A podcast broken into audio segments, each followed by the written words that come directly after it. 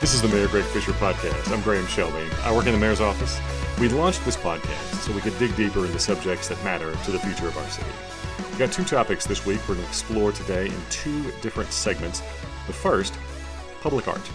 At last week's Idea Festival, our Public Art Commission was there and asked people for suggestions for new public art projects for the city. Let's hear some of their ideas. My name is Amos Griffith, and I go to DeSales High School. I would say, like, through public art, the story I would tell is, like, how the community and how strong we are together, like, if we work together, and, like, how we persevere through stuff. Skylar Hutchison. Uh, my answer was empowered women. I'd like to, you know, see more things about women. I feel like that would be really nice to look at. um, I think it would be really cool if it was like women of different races and they were like linked by arms. I think that would look really nice. And I think it would give off the vibe of like peace and and togetherness. Yeah, that's pretty much it. Uh, Nigel Blackburn. I go to DeSales High School. I would just like to create something that everybody can see as like as great, like to where people won't be divided on whether or not it they think it's good or it's bad, what like, but rather good for everybody, just to see and represent us as a uh, like as people. My name is Evie, and I am a PhD student at the University of Louisville. Um, and I think our arts and our monuments should highlight the non celebrities of Louisville. So, great teachers, great scientists.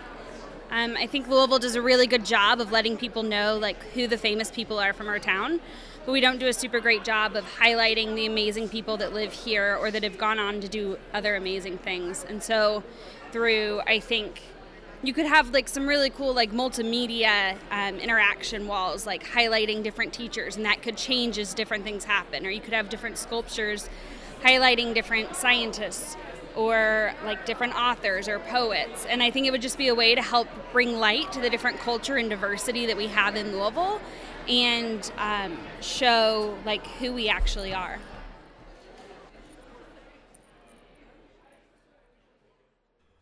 At the mayor's office, we're always looking to find new ways to address the challenges and opportunities we have here in Louisville. And in addition to talking with citizens, we do that by looking around and seeing how other cities work. What lessons are there for us in their experiences? And that applies whether it's jobs and economic development, education, innovation, or how a city responds to unexpected public tragedy. That topic is on everyone's minds this week after the mass shooting in Las Vegas. It was also on our minds, along with other subjects, when Mayor Fischer recently did a live on-stage interview with Mayor Mike Rawlings of Dallas, Texas. Mayor Rawlings is the former CEO of Pizza Hut. He became mayor of Dallas in 2011, and in this conversation, they talk about the difference between working as a leader in government versus business, how to improve the economy in neglected neighborhoods, and Mayor Rawlings tells his story about the night of July 7, 2016. That's when five Dallas police officers were assassinated. Mayor Rawlings also talks about the time he awkwardly held the hand of the President of the United States. This was recorded in the Mayor's Gallery in Metro Hall. Here's Mayor Fischer. Thanks, everybody, for coming out here this morning. We've got uh, a really interesting, great American leader to speak to today, and I'm going to formally read his uh, bio. I'm proud to welcome to Louisville one of America's great mayors. He comes to us from Dallas, but you're going to hear just a slight bit northeast in his voice. Mike Rawlings was born in Borger, Texas, but graduated from Boston College, where he was on a football scholarship there. He had a very successful business career, first in advertising, then as the CEO of Pizza Hut. That's one reason he's been to Louisville many times before when Pizza Hut was still owned by Yum. During his time in office, Dallas experienced really impressive economic growth. The city of Dallas property tax base has reached an all-time high of $118 billion. Unemployment there is under 4%, and Dallas, as we all know, is one of the fastest growing metropolitan areas in the nation. So please welcome the mayor, Mike Rawlings here.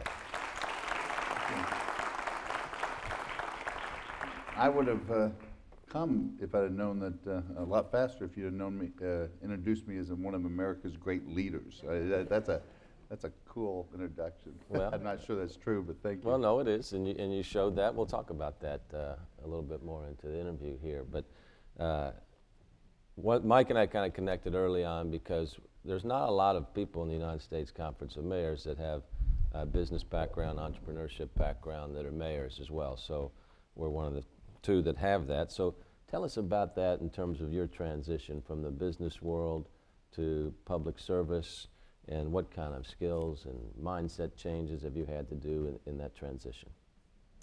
Well, it was a big decision for me as it was for you because uh, you, we, we don't appreciate uh, at times living in privacy uh, and doing what you want to do and not having to uh, uh, make sure you say the exact adjective, uh, you know, in front of something, or you know, being very thoughtful. It's a little more freewheeling, and and you get to do your own thing. And so when you decide to do that, suddenly uh, you kind of I, I, don't know about you, but I, I, felt I lost my my my identity a little bit. I, I, became a thing and not a person. You know, I became a uh, a mayor, uh, a, a, thing to be courted, a, uh, had to make the right decision.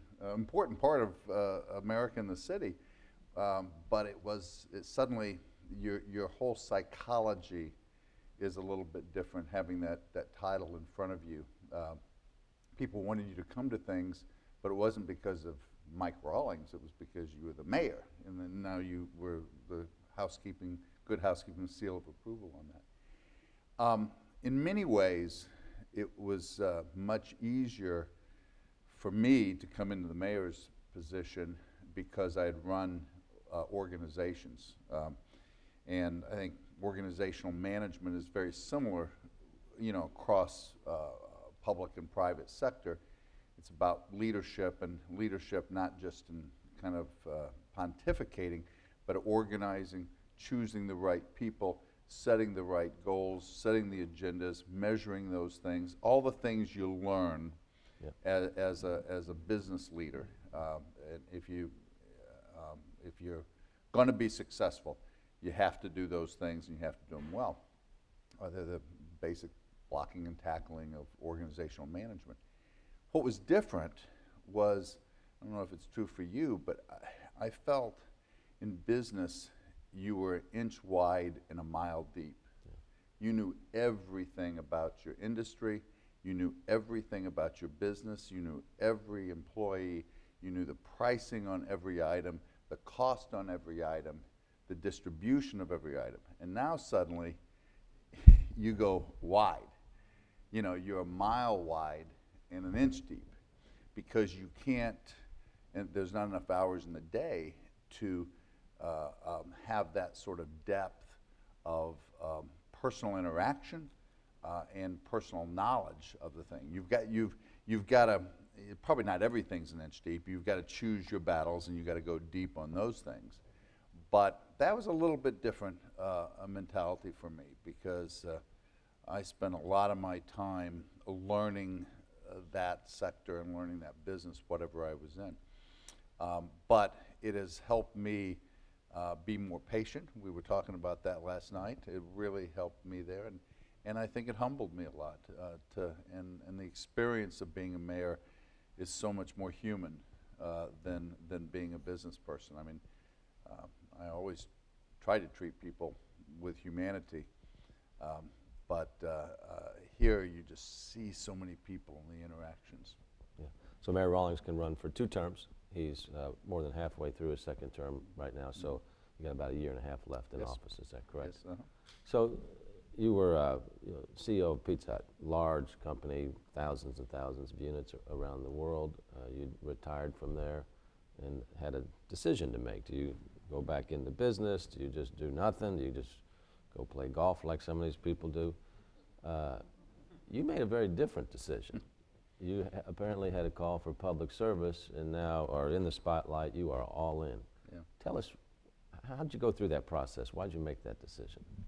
Well, a little. It, was aided a little bit because my golf game is not very good. I, you know, I'm one of those golfers that you. Excuse me, I can't even see you guys over there. Sorry that uh, you uh, play golf and you go, why do I play this game? You know, so um, I had when I left Pizza Hut, I joined a friend of mine and we created a little private equity firm investing in small to mid-sized businesses. and I did that for a little while. But uh, once you operate something, you've got that itch, and and and so the question was, uh, was I going to run? You know, we were going to buy a company and run it. Was I going to go back to that sector? And I had had always felt that um, I needed to do my tour of duty. That was a term you used last night, and I thought it was good. I, I'd never served in the military, um, and the, the United States and Dallas was very good to me, and so I needed to give back. So I, I did a few things. My first entree into that was being um, the homeless czar. We had a, a, a, major homeless issue in the city of Dallas, and we'd never really coordinated activity. So the, the mayor made me the homeless czar, which is the most bizarre title I've ever heard. Um, and I, I, started to kind of get involved with it and felt good about how I spent my time. So I wasn't, my first drink at the fountain was, was kind of a positive one. Uh, when the mayoral elections had come up, uh, I had gotten a few calls uh, from people. Um, not a, there wasn't a groundswell, you know, for me to run or anything, but a, a few people that I respected uh, called me. And Dallas had a tradition of uh, business individuals taking their time in the barrel to help lead the city. Uh, our biggest uh, uh, moment was probably right after the JFK uh, assassination in 1963. And a gentleman by the name of Erik Jonsson, who started Texas Instruments, um, came in and he the things he did were remarkable. And so we've had a series of, of those. So it was like, hey, it's your turn to get in there. And I had a real seminal moment in my life and in, in, in my decision path because I was pretty sure I wasn't going to do that because I did want to improve my golf game and I did want to travel with my wife and do some of the things. Uh, and my son was in the car. We were in Colorado. He was uh, at the final years of, of uh, his college, and I had always told he was he thought he was you know hot stuff, and I was always telling him it's not about him, it's about it's about us, it's about we, it's about your team, it's about sacrifice and all this stuff. And if you're going to do that, you'd be you know that's the way you become a, a great and virtuous man, and and you do all this stuff. So the guy was talking to me, you got to run, you got to run, you got to run. And I said, Tom, I don't think so. Um, it's not the right time for me in my life. I just want to take a deep breath. And I hung up the phone and I said, you know what? This is a great moment to have a, we're going to be driving for another hour and a half to have a good conversation with my son. And I said, Gunner, um, I said, give me some advice. And I said, no, no, no, don't give me some advice. I said, tell me what I should ask myself, okay? What should I ask myself to determine whether I should run because it's not the answers usually, it's the questions you ask. And he thought for a very long time, okay, which is, you know, there's something weird happening when the kids that, think, think that long, you know, because most time it's like this. And he thought for a long time. And he looked at me and he says, Dad, I would ask myself, what would the virtuous man do? well played. well played, exactly. And at that point, I knew I was toast. Yeah. You know, it was like, oh, it's coming back to bite me here a little bit. And so at that moment, I really started seriously thinking about it, and I thought that was the right question. You know, that it's, it's about your life, about becoming everything that you want to become in this world and how you interact with it. And that's a pretty good metric of being. Uh, I had given him a book on uh, on uh, one of the Roman Stoics and, and, and about virtuosity. And so he threw that back at me. So I'll never give him another book. Well, I'd say that was a good question, huh? so that's what I decided, and, and I started to do that. And then I, uh, a good friend of mine who had been mayor and was has was the U.S. Trade Ambassador um, under President Obama told me. He says, "Mike, you cannot be pushed into politics.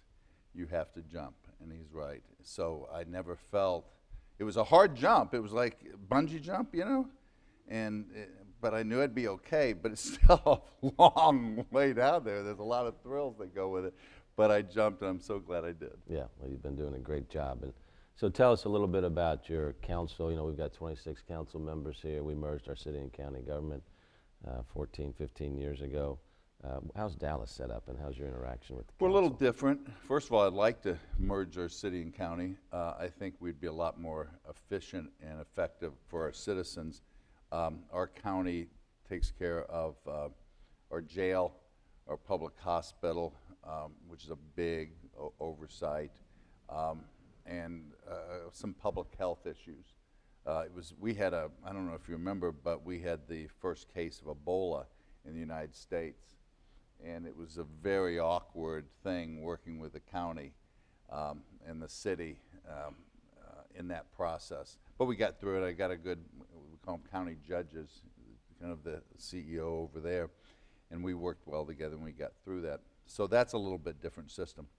We also have, uh, you've got a strong mayor system here. Uh, we've got what's called a weak mayor system, um, and or a strong city manager system uh, where we have 14 council members and the mayor.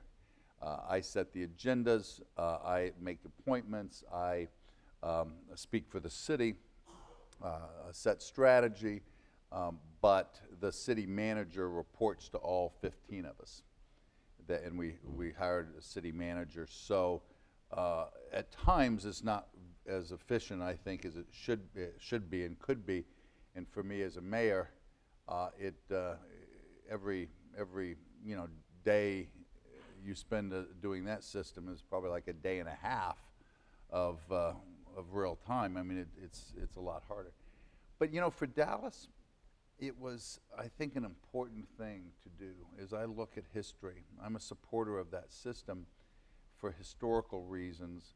Uh, we had a we were a very segregated city, and we um, had kind of uh, uh, at-large seats, and and that democratization of the city council was a seminal moment where individuals really uh, and communities felt empowered for the first time, and now they feel equal to the mayor, which I don't think is a bad thing. And by the way, there are some of them that have been terrible, okay, um, and some of them have been good, but that's what you do as a community. You, you, you learn from your mistakes. You, you get other people elected. You move the process along.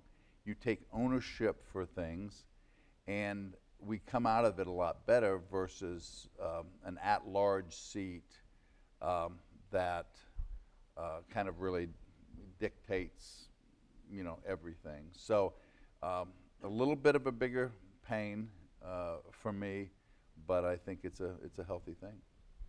So the nation got to know you and Chief Brown in July of 2016.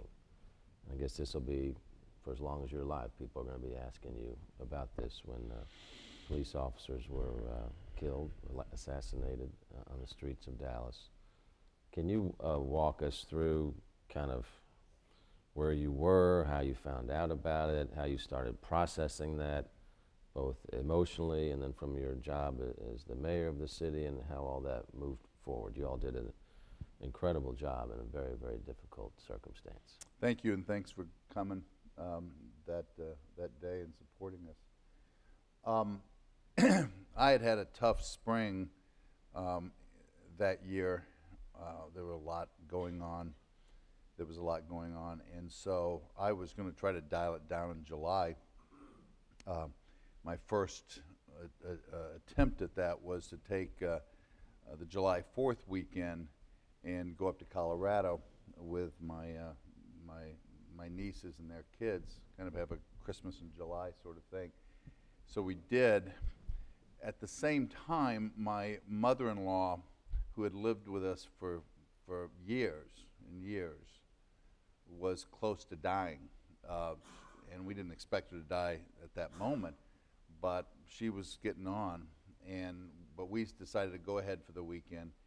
Long story short, she dies on July 4th, and we're out of town. Okay, and it was just a, a heartbreaking experience for my wife, and we flew back, and and so that week was really mourning for her. And on July 7th was her um, funeral. And we buried her in a little grave in a uh, church in the woods out in East Texas. Drove back, and I was kind of spent.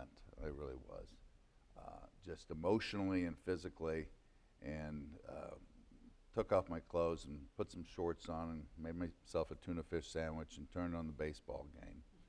And uh, about 20 minutes later, my assistant calls me and says, uh, "Turn on the TV."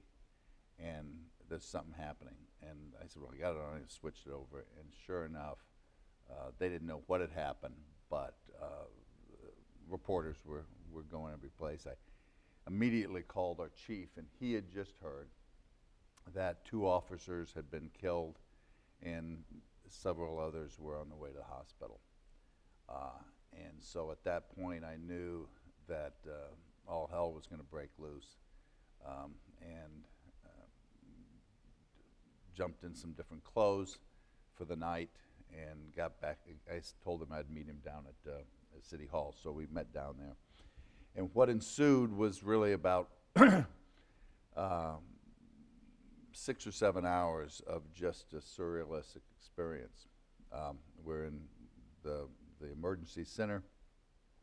He's on the on the uh, um the walkie-talkies with his uh, his officers uh, front and center. And, and time after time, he came over and said, "We've lost another one." And every time he did, it was uh, you know another uh, stab in the in the back, and the pain was terrific. Um, and we had to make some some decisions on what to do. And we fortunately we kind of divided and conquered. He he was the command officer in deciding what was going to be taking place down there. And then I, my decisions were really about the public, how, what we're going to say, how we're going to say it. And there was a lot of um, information, bad information on the, on, in the news. Uh, so we needed to correct some of that. So, we, we caused some of the bad information. One of the issues that we faced was in Texas, you can have open uh, carry with long rifles, okay?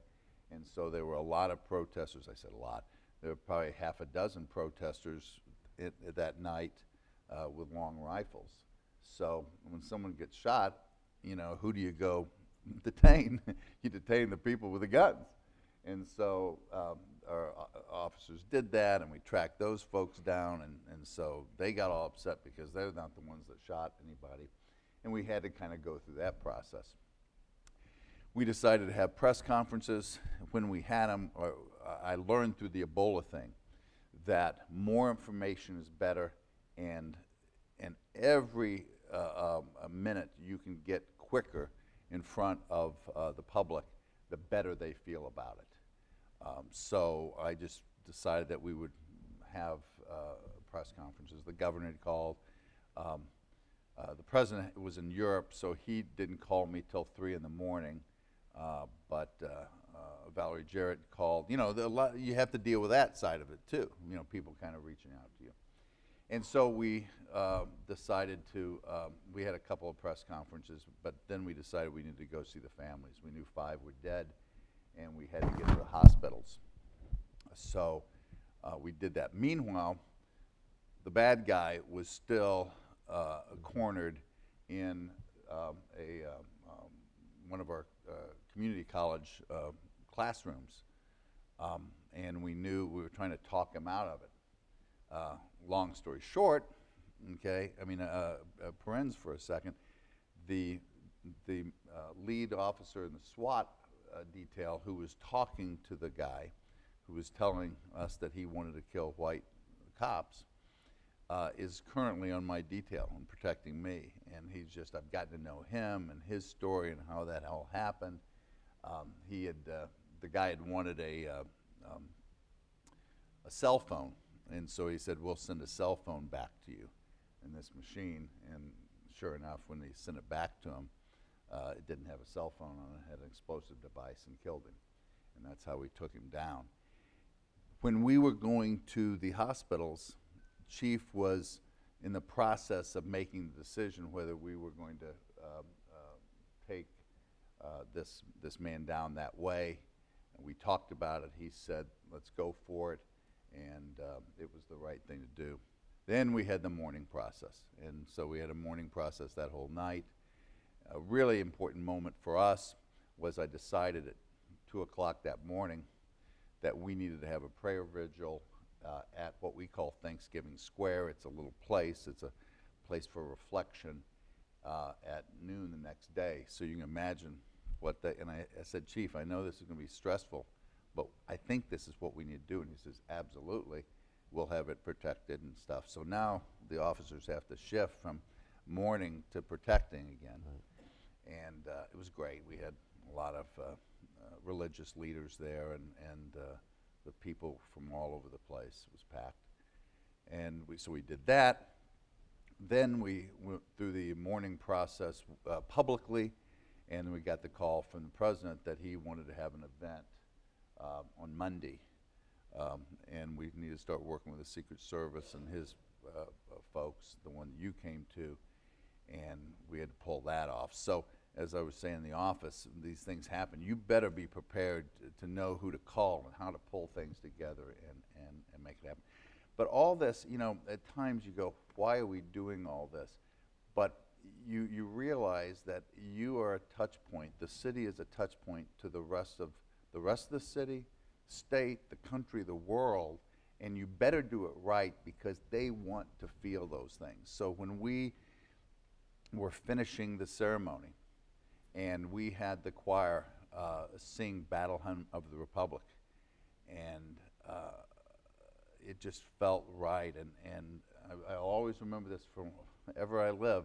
I'm standing there with my wife, and uh, they were singing, and all of a sudden I feel this hand grab my hand, uh, and it was the President of the United States holding it, and we held hands for a long time. it's kind of weird, you know? It, you're sitting there and you're singing that song, and you realize, all right, this is what this country needs is that connectivity. Yeah. No, was a beautiful moment for the country. We were talking about the parallels between that and what we did during the Ali week here. And how Ali's passing was sad, but it turned into a week of celebrating a wonderful man's life. And you guys had to deal with tragedy, and you did it in such a, such a beautiful way. Chief Conrad was down for the event as well. But let's switch a little bit to uh, some of the challenges that you have uh, as a city. There's some general parallels between southern Dallas and West Louisville here in our town. So tell us a little bit about your Grow South initiative. Well, first of all, from a contextual standpoint, we're a tale of two cities. We're a very rich city. Uh, someone told me we have 15 billionaires living in the city. Okay, that doesn't count the half billionaires. I mean, you know, it just there's a lot of money.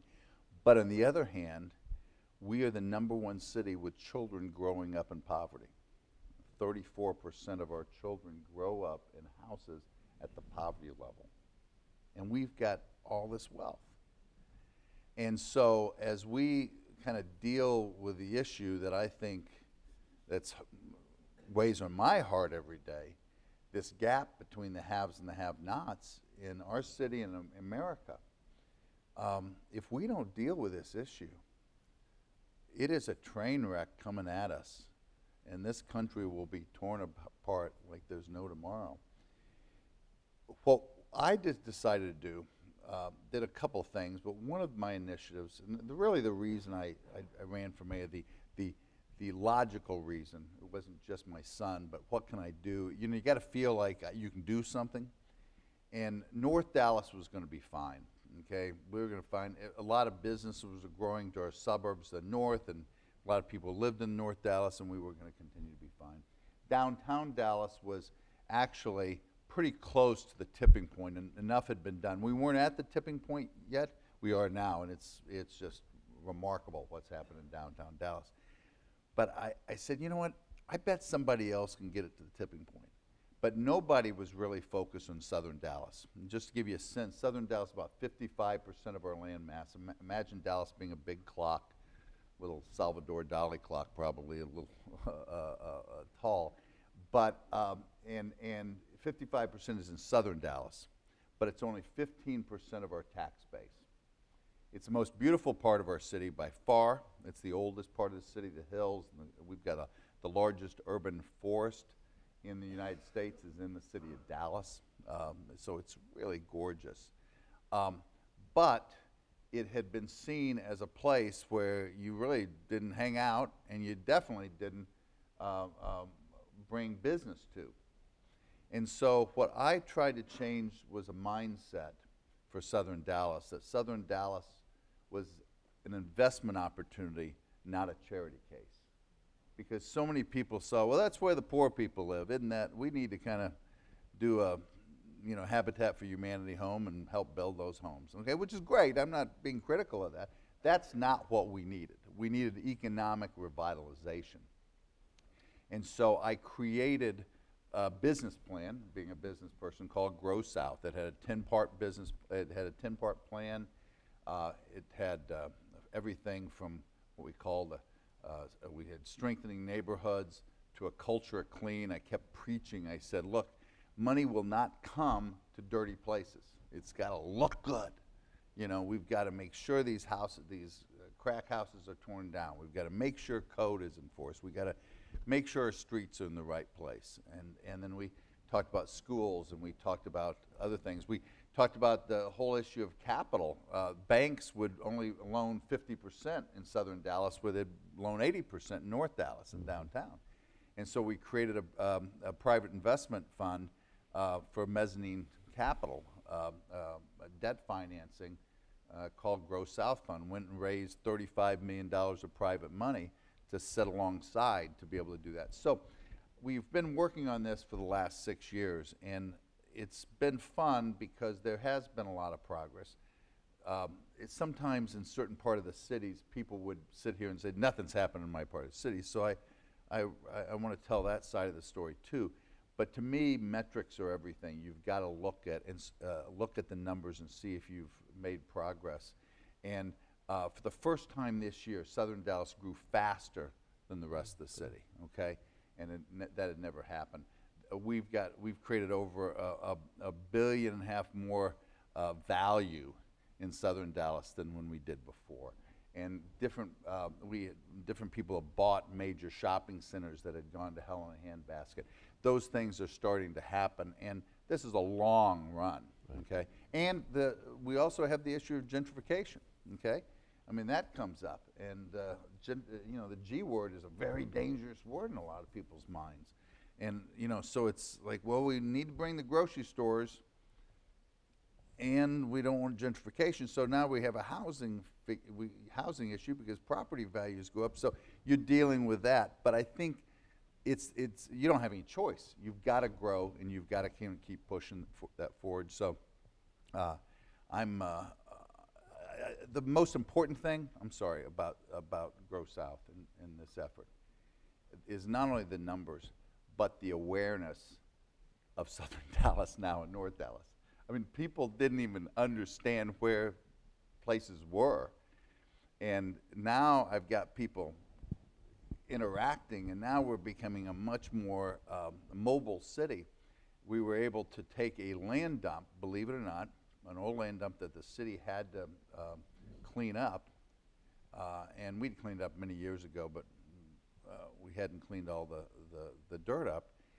And we've turned it into a PGA um, a course, and we're moving the AT&T Byron Nelson is going to be played there next year in southern Dallas from Irving, and Jordan Spieth is the is the lead member, and and, and uh, his uh, his uh, uh, coach is the teaching pro there, and it is the best course in Dallas now, in southern Dallas. And no one would have ever imagined that happened. So little wins like that, I think, change a mindset.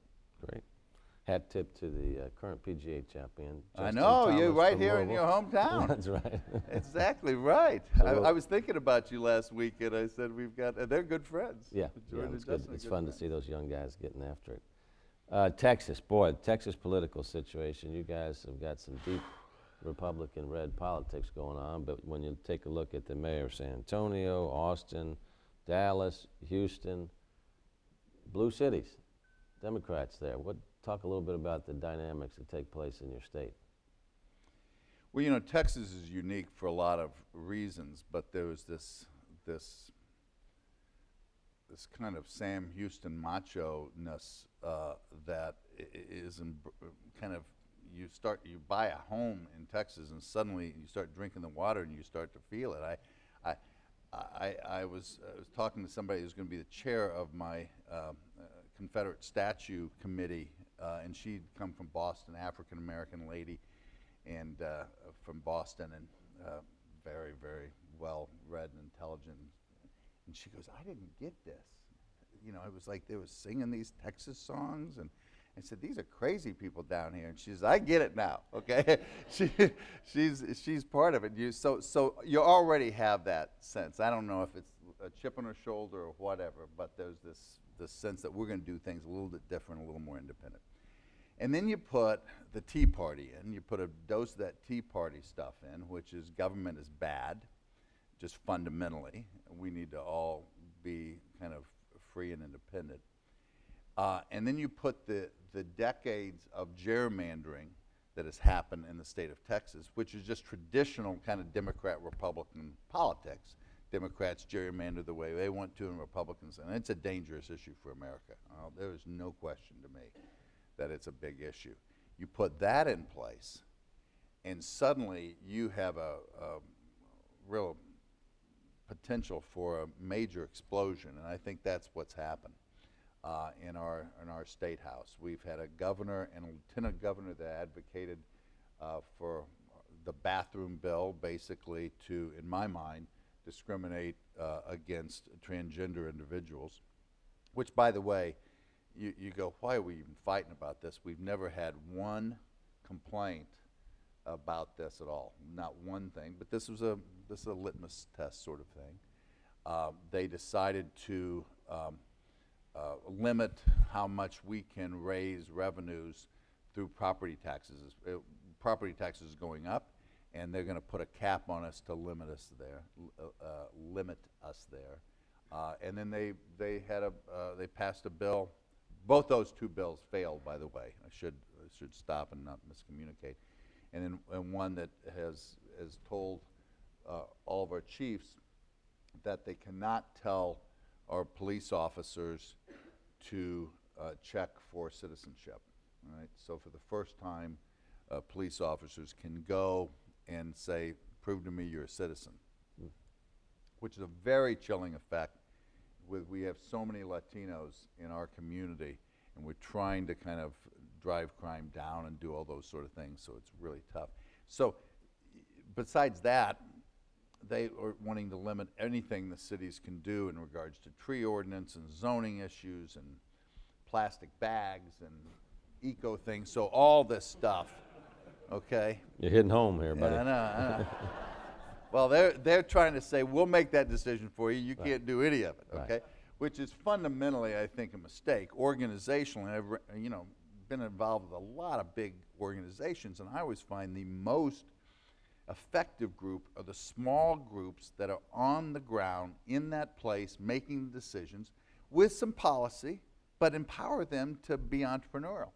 And um, our, our Republican brethren aren't like that. Meanwhile, cities are becoming more democratic. There's no question. I don't like it necessarily. I'm a Democrat, but I'm, I don't want it to be a Democrat Republican thing. But as um, you get more population, I think people are more sensitive to people's needs, and they kind of tend to go that way.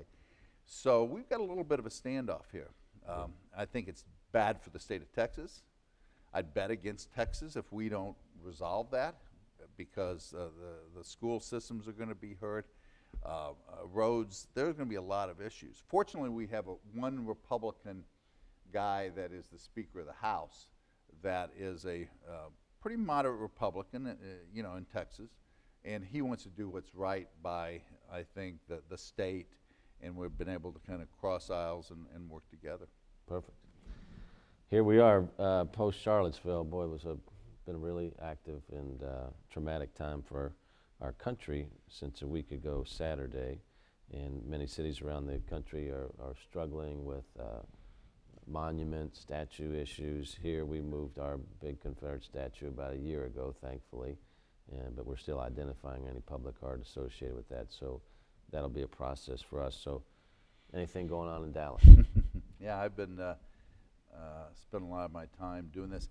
You know, um, I had probably made the mistake of slow rolling this issue a year or two ago. Uh, this issue, I knew it was coming.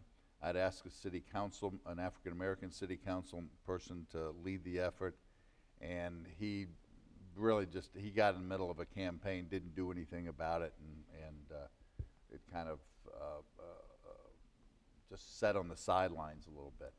But I knew it was going to pop up again, so this summer I got public and said that we need to figure out what to do with these, and I'm I think these are symbols of slavery and are dividers, and probably they need to go. But I think we need to uh, uh, do uh, you know do it in a kind of an organized and thoughtful way. And I felt we were kind of moving in that direction in the right way. And, and remember, my form of government is a little bit different than yours.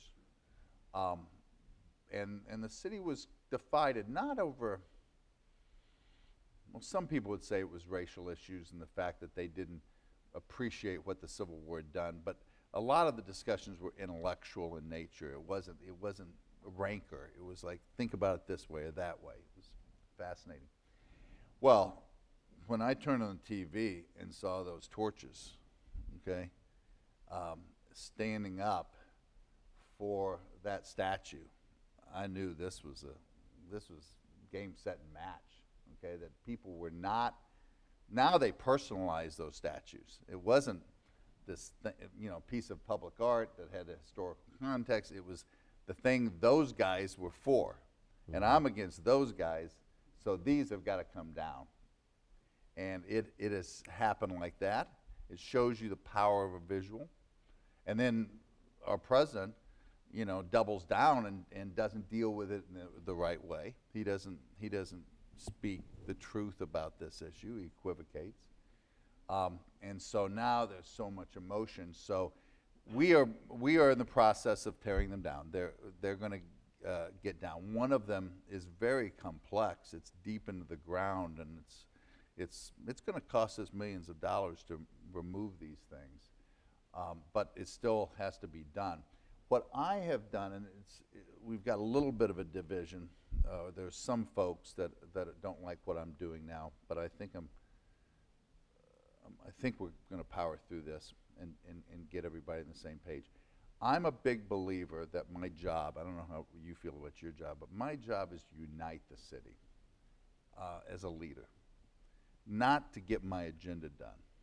I, I think my agenda unites the city, but, but sometimes I have to do it a little bit faster, a little bit slower to unite the city to make us feel better going forward. That's what ultimately makes us stronger, why philanthropists give more money, why we, we are accepting of immigrants, why we come together better if we, if we act like a family. So, what I'm insisting on is a discussion uh, by a task force about this issue, about what we should do, and how people feel. So I'm in the process of appointing that. That'll be announced tomorrow. Uh, and as I said, I found my chairman, uh, uh chairwoman, uh, in, to run this. And I think this will be a healthy process. I mean, it, it's going to be some nervous meetings, okay? People are going to sit there and wiggle. But that's what needs to happen. We need to have more civil discourse as opposed to just yelling and screaming at each other. And, and these talking heads, which, by the way, you're a hell of a talking head. I just want to tell you. you're good. You good. He's you got a great mayor. Uh, you know, you know, we just watch people, and then we all get ginned up. We get on the line, and we say stuff, and and just face to face talking about this. So that's what I'm going to be pushing for and, and we're going to do over the next month. And then they're going to come down and, and we're going to kind of move on with life. The bigger issue, though, is, is still dealing with some of those, these terrible uh, societal, structural, racial injustices that still exist in our city. And one of them is education. And I'm, uh, you know, I don't, people don't like me at times, but I'll tell you this. There, we need to change our education system. It is broken it is built for the 17th century or 18th century, from where it started in Prussia, and we are not innovativeness, or we're not innovative enough uh, to help these kids that that are really coming from tough situations. These kids almost need concierge tutors all through their lives. I mean, not all through their lives, but you know, through through a lot of things. And so, what you're doing, kind of taking the whole child from early childhood all the way through, is is the right approach. So I'm pushing for that, and that's where I get most excited about with these civil rights issues because I think education is a civil rights issue of the 21st century. We haven't woken up to it, but if you just look at the math, you, you see why we have this economic divide and this racial divide, and it's really it's the core issue is the lack of education. No doubt about that. Okay, so uh, let's open up the floor here. Some questions for the mayor. Want to identify yourself, and do, do you need to talk into a mic here for the podcast? Okay. Mr. Doug Hamilton. Behind you there. Doug Hamilton, Chief of Public Services. I was curious your lessons learned from being the czar of homelessness. Um, first of all, if you uh, have 100 homeless people in this room, there are 100 different stories. So you, we try to simplify for stra- strategic purposes, but it's a very human issue, and uh, it, it surprises everybody the closer you get to it about why they ended up homeless.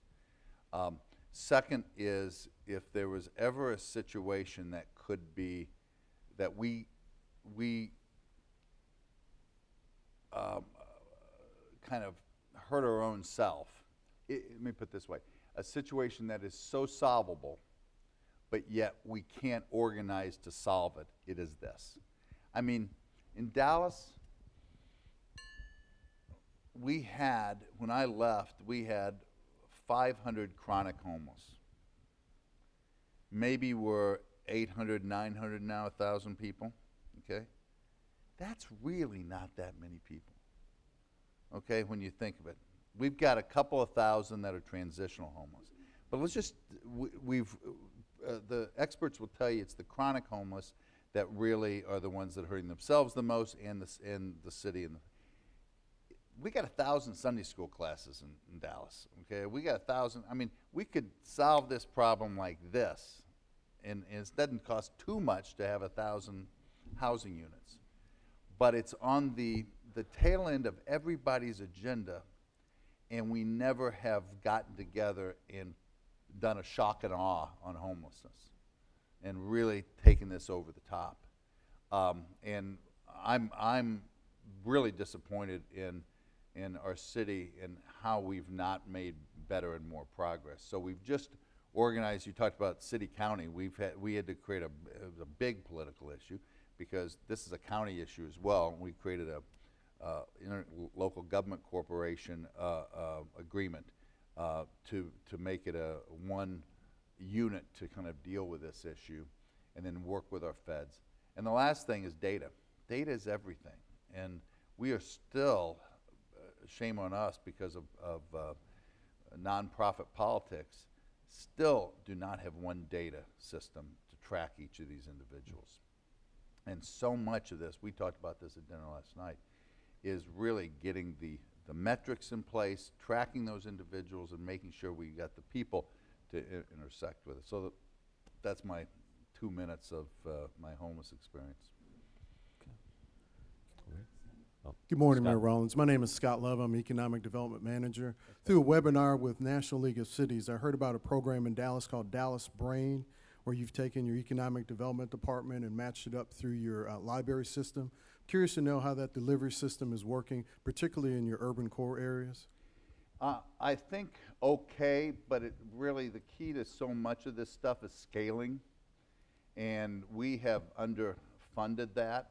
Um, uh, and, and I still, and I think it's good system. I, I think it's a, it's a good program.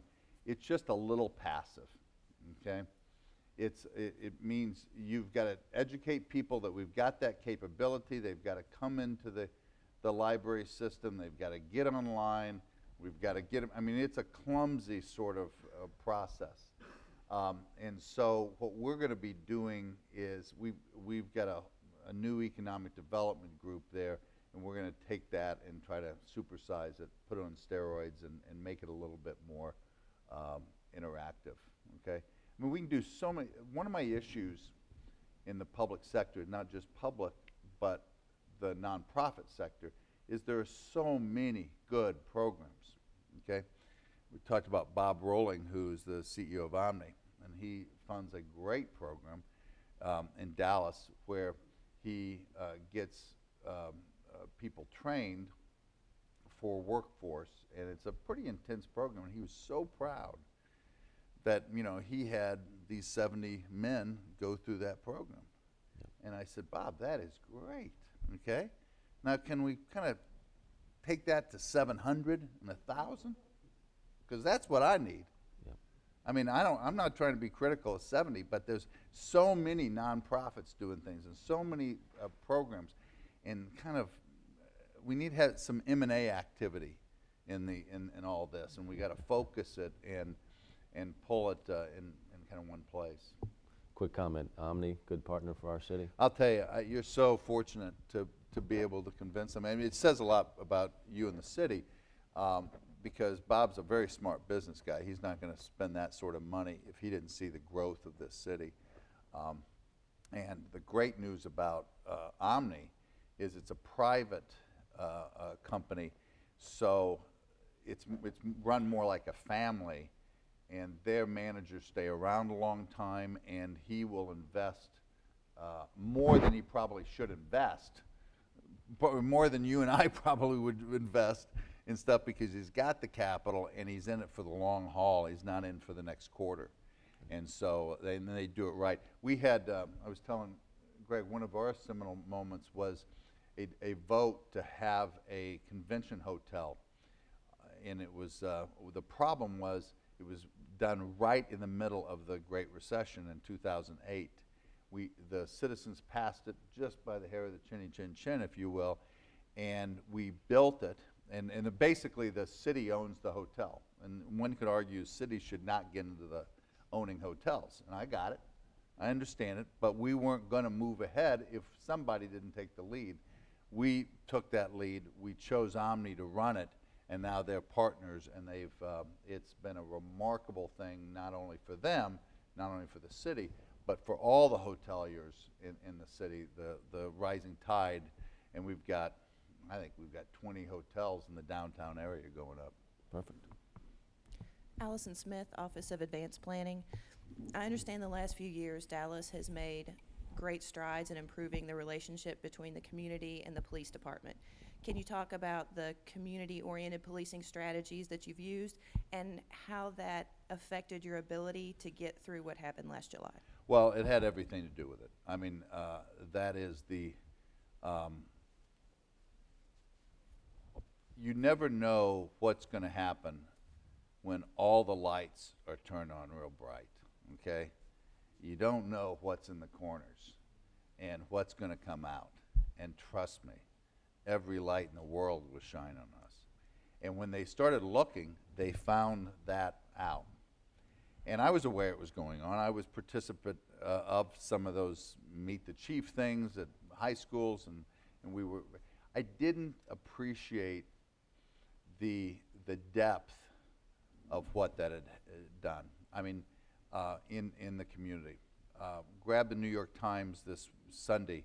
You can see uh, from a training perspective uh, what we have been doing. It, it, the, the title of the article is What Would an Ethical Officer Do? And it talks about training police officers from the ground up and then spending the time there. Now, there's a strategic issue, and Chief, I'm, I'm, I don't want to go from preaching to meddling here, so I'm, I'm, you'll do whatever you think's right. But Chief Brown really decided to get people from behind desk jobs out in, into the community and put them in squad cars and be patrolling. Um, and that was a big issue with our police associations. They did not like that whole thing, okay, because it upset their, their jobs. Their, they, you know, you create a life and you know how you do it, and all of a sudden there was a reorg in town, and it was like, wait a minute, I didn't get a vote on this. And so we, it was a major brouhaha. The police associations came after Chief Brown, wanted him fired uh, about six months before that. And I just said, uh, no, we're not going to do that, okay? Um, and and uh, really, uh, I'm so glad I didn't because he was the just the perfect person uh, in that. Plus, he had he had come from one of those communities. He was born in one of those communities, was raised in Dallas, so he knew this city like the back of his hand. So it, it, it was a he, he spoke from where he came, um, and he understood the mistrust. He, he he worshipped in those churches, and people understood that. And I spent a lot of my time in churches, just a tremendous amount of my time in churches, just to sit there and people go, okay, there's somebody that kind of is, is on our side of things. Those little things make a difference. The amount of money we spend in police athletic leagues, okay, uh, that is kind of come back to pay off. And everybody was saying that's soft money. It's not. It's hard money because anytime you've got police officers working in a non-confrontational manner in that community is key. And that's one of the reasons I'm worried about this whole xenophobic um, immigration strategy we have, because the point is we need to be closer together, not not you know further apart, and it's more dangerous for our police officers and the like. But thank you for asking. Well, Mayor, you've been, uh, okay, one more question here. Yes. Good morning, Mayor. My name is John Miles, and I'm with the Office for Veterans for Louisville Metro Government. And just going back to what you talked about, the issue of homelessness, what the city of Dallas do as far as combating veteran homelessness um, in Dallas? And also, what type, how do you go about connecting veterans with resources, services, and employment? We have a, a large VA hospital uh, in Dallas, one of the largest, um, and they uh, have a major homeless initiative going on. But I will give us a failing grade on this. The president asked us to end veteran homelessness in a, a, a period of time, and I think we got there halfway. There's no reason we shouldn't have gotten there, and it was because of lack of organization, what I was saying. We had the VA over here, we had the city thinking it was the county's job, and the, the, the nonprofits were not tracking people right, so it was a lack of organization and accountability. And because of that issue, we've changed things out uh, tremendously, because there's no veteran that shouldn't be shouldn't be given a housing unit. We should be able we should be able to get them off the street, and it's one of the real disappointments that I've had. Uh, of course, we end on something I screwed up. I'll try to lift it up from there. the, uh, you've seen just tremendous growth in the Dallas-Fort Worth area over the last couple of decades. Your airport, DFW, Yep. has just been such an incredible uh, contributor to that. And the relationship between Louisville and Dallas is very tight, obviously, with Yum Brands as well. So Dallas is one of our great American cities. You're one of our great American leaders. We Thank appreciate you spending time with us here today. Mike Thank Rawlings. you. Thank you. Louisville Mayor Greg Fischer talking with Mike Rawlings, the mayor of Dallas, Texas. Thanks to Mayor Rawlings for stopping by. Thank you for listening to the Mayor Greg Fischer podcast. You can subscribe, which we heartily endorse, through iTunes, TuneIn, Google Play, and more. You can also keep up with the mayor. It's no easy task. He's in constant motion, but he's available on Twitter, Facebook, and Instagram. I'm Graham Shelby. Thank you for listening.